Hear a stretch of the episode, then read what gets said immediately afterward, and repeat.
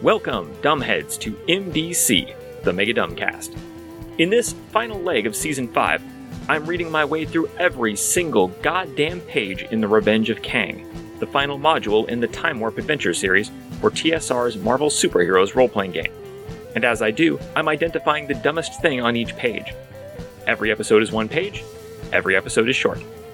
The Revenge of Kang was written by Ray Winninger and was published in 1990. Today we're discussing page 34 of The Revenge of Kang. This single page constitutes chapter 12, entitled The Well of Pain. And if you take a certain path through this adventure, a lot has been leading up to this moment.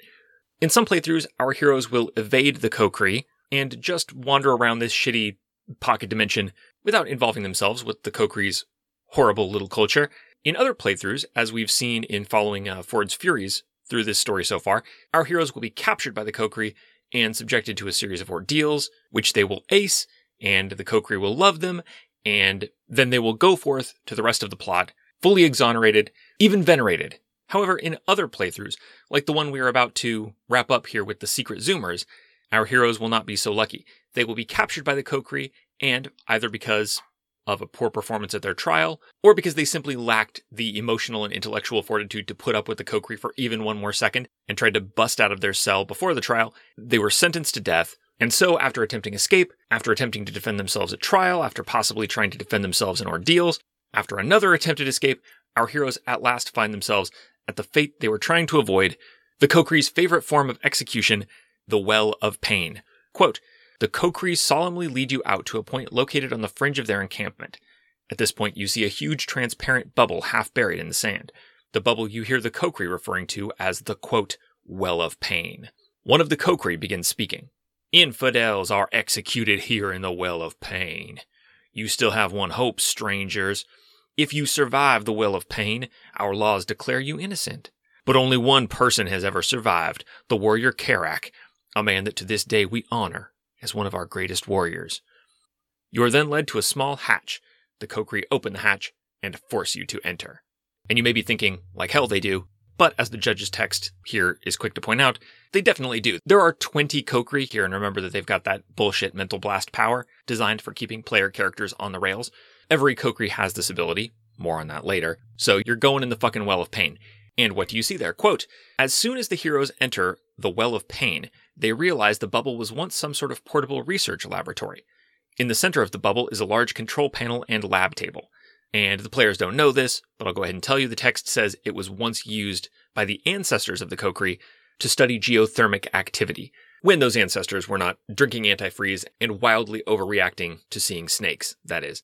We have a map of the Well of Pain. I'll put it on the visual companion, patreon.com slash megadumbcast. Free for everyone. You can see the map of the Well of Pain. This is important today because the map actually disagrees with the text in a way that does matter. The text and the map agree on like a little round structure with a control panel in the middle and a lab table, and there's a little hole in the wall. According to the text, quote, on the round after the heroes are dumped into the well, a number of five foot scorpion like insects enter the bubble through a small opening near the floor on the side of the sphere opposite the hatch. However, the map of the Well of Pain has a little arrow pointing to what looks more like a grate in the floor or in a pipe coming into the room, and it's labeled, quote, snakes enter here. So it looks like at some point this was changed from snakes to giant scorpions as like the star attraction here in the Well of Pain. And that makes a big difference because these scorpions are like five feet long.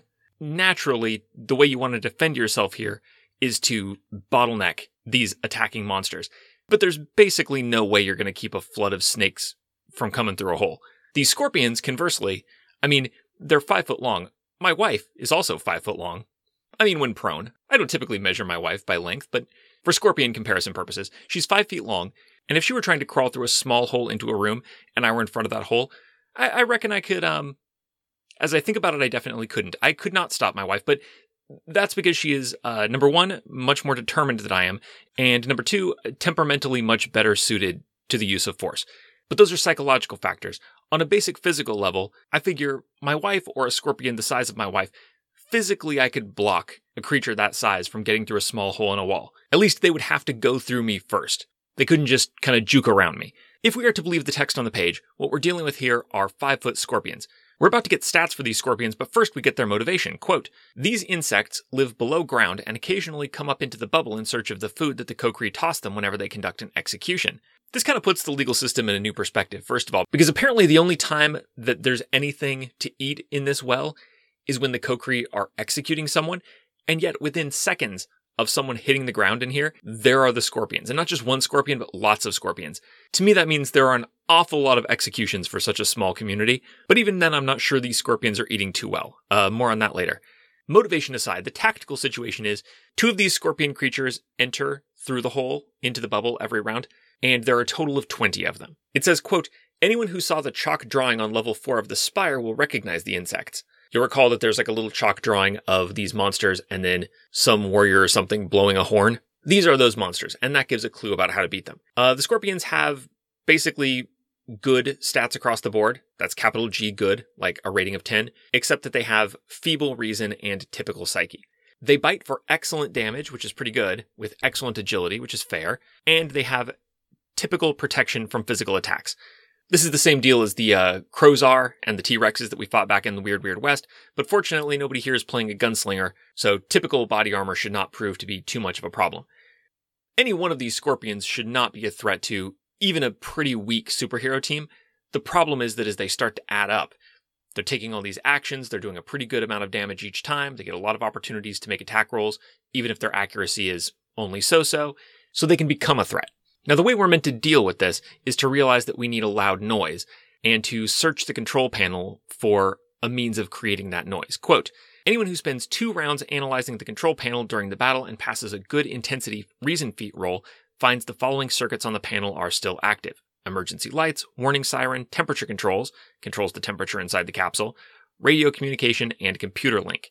Any other circuits which might have once been on the control board are now inoperative. Each of the operative circuits is connected to a battery socket located beneath the panel. Only one of these sockets actually contains a battery, emergency lighting. The other batteries have long since been removed. None of the operative circuits will function unless it is connected to the battery. It takes one complete round to disconnect the battery and move it to a new socket. The hero who is disconnecting the battery is unable to attack the insects during this round. It goes on to say the warning siren is the key to this. Obviously, you're supposed to turn on the siren, and that causes the scorpions to go back to the hole and retreat. Nothing else you can do with the control panel has any effect. So, I mean, this is fairly obvious. I think there's nothing really here to interact with but the control panel. Everybody's going to remember the chalk drawing where you saw somebody fighting these very monsters and making a loud noise. Not too hard to put together. However, the execution of this pre-planned cutscene solution actually takes a little while. Uh, it takes two rounds to analyze the control panel, then a third round to unhook the battery from one position and into the other position to give power to the warning siren. Then on turn four, you can activate the siren, right? So that's four turns to get this done. And it could easily take five. Uh, there's a reason feat roll involved, which you might fail once before you make it. You might have some initial business to take care of before you analyze the control panel, like uh, trying to block the hole so the scorpions can't get in, or, you know, dragging some incapacitated member of the team out of the way, or getting a vulnerable member behind cover, or activating your own force field, or whatever. Lots of reasons this might take an extra round. The thing is, the scorpions enter so slowly, they only come in two at a time. Even with a team of four, like the Secret Zoomers, and there might be as many as six player characters here, depending on the group, each round two of these things show up, and at least three superheroes just dogpile them. Considering that they have no special defenses, they're not smart enough to evade at all. They're vulnerable to ranged attacks, especially because they're basically coming in single file through this hole, so they're going to be very close to each other. I think any team can pretty much kill these scorpions as fast as they come in. So by the time somebody gets this siren working, the team should have killed 10 of these 20 scorpions. And given five more rounds, which is like 30 seconds, they should be able to kill the rest of them. So it's going to be a bit of an anticlimax. Like by the time the siren goes off, it's going to be clear that the superheroes aren't in any real danger here. And if you have anybody in your team who's got excellent or better body armor, they could really just tank these things, just stand in front of the hole and kill them one at a time. They've only got 40 health apiece, so it'll take a while, but again, if you can focus fire on them, this shouldn't really be a problem. The biggest issue with this execution system, and, and you can see how bad a method of execution is when the people who are being executed have the time and leisure to critique its efficiency, but we totally do. The Secret Zoomers are in an excellent position to just sort of stroke their little teenage chins, kill some scorpions, and really think about how this legal system works that they've become embroiled in. The problem is, the scorpions come in so slowly, and they're so outnumbered, by the heroes. That's the problem. It's very weird that our heroes were all thrown in here together, but uh, apparently this is just the way they do things here in Kokri society, which really makes me think about how the Kokri justice system works for the Kokri. Because, you know, our heroes are pretty good at killing these scorpions.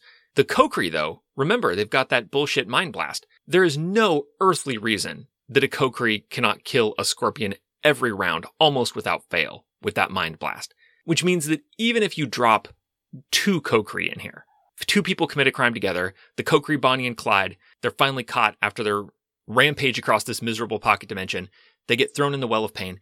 The two of them can just stand there, each of them touching their fingers to their temples, holding hands with their offhand, just killing scorpions together.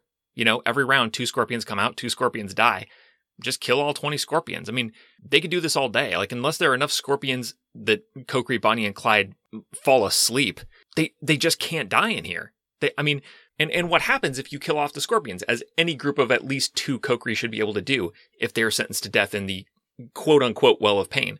Quote, if the heroes kill all of the insects or drive them off using the warning siren, the amazed Kokri will release them from the bubble and declare them innocent. From this point on, the Kokri will not interfere with the heroes, but will not help them in any way either. So if you kill all the scorpions, like all 20 scorpions, you're free to go. You're, you're considered innocent as far as Kokri justice is concerned. That's the dumbest thing in this page in the context of the whole Kokri legal system. Because you may recall, Ford's Furies, they had to go on trial before the Kokri, they pled their case very eloquently. You know, Ironblood, due to his blood's high iron content, was able to make a hell of a case for the team. And while they weren't exactly found not guilty, they were found not guilty enough that they were allowed to face three trials. And if they could complete those trials, then they would be declared innocent and allowed to go free. Conversely, the Zoomers tried to escape from the little shack where they were being held, and they were instantly sentenced to death. No ordeals for you, no bead games, no pool noodle fights, straight into the fucking well of pain with these pesky teens. But the well of pain is really not so bad. Whether you're a superhero or you're a Kokri, this is kind of a breeze. It's kind of a walk in the park. Meanwhile, if you're found pretty much not guilty and you just have to go through the three ordeals, the last ordeal, you'll recall, is being pushed into a death trap that no one in the history of Kokri society has ever escaped. But if they're sure you're guilty and they would just want to straight up execute you, they throw you into the well of pain and it's like, okay, scorpions are going to slowly enter this room single file and they'll execute you. Or if you manage to kill the scorpions or block the scorpions or literally make a loud noise and scare the scorpions away, then we drop the charges and you walk. It is not a well of pain. It's a fucking jacuzzi of delights compared to what I'm going to face if they think I'm innocent. I'm not even sure. I mean, given how hostile this environment is, Given how aggressive the Kokri are and how dangerous they are with those mind blasts, I think the Well of Pain may be less painful than the general environment. I think the interior of this little bubble may actually be the least painful place in this whole horrid fucking podunk of a dimension.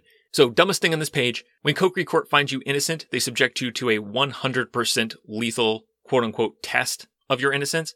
If they find you guilty, they execute you by throwing you into a room where you are subjected to, at most, mild scorpion violence. This means that any group of two or more criminal kokri should be effectively immune to the justice system until such time as their community wises up and finds them innocent so they can be killed.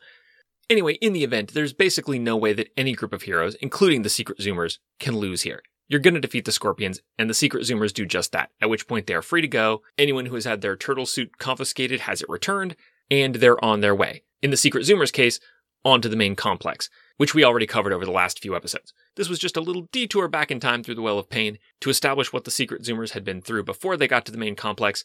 But now we've caught the Secret Zoomers up, and all of our many, many heroes are ready to proceed through the magic of triangulation to the third and final building in this dimension, the Hidden Power Station.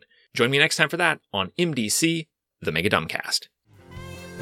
This has been MDC. New episodes drop every day except for Sundays when all the previous week's episodes drop in one big megasode on the top secret patrons only RSS feed.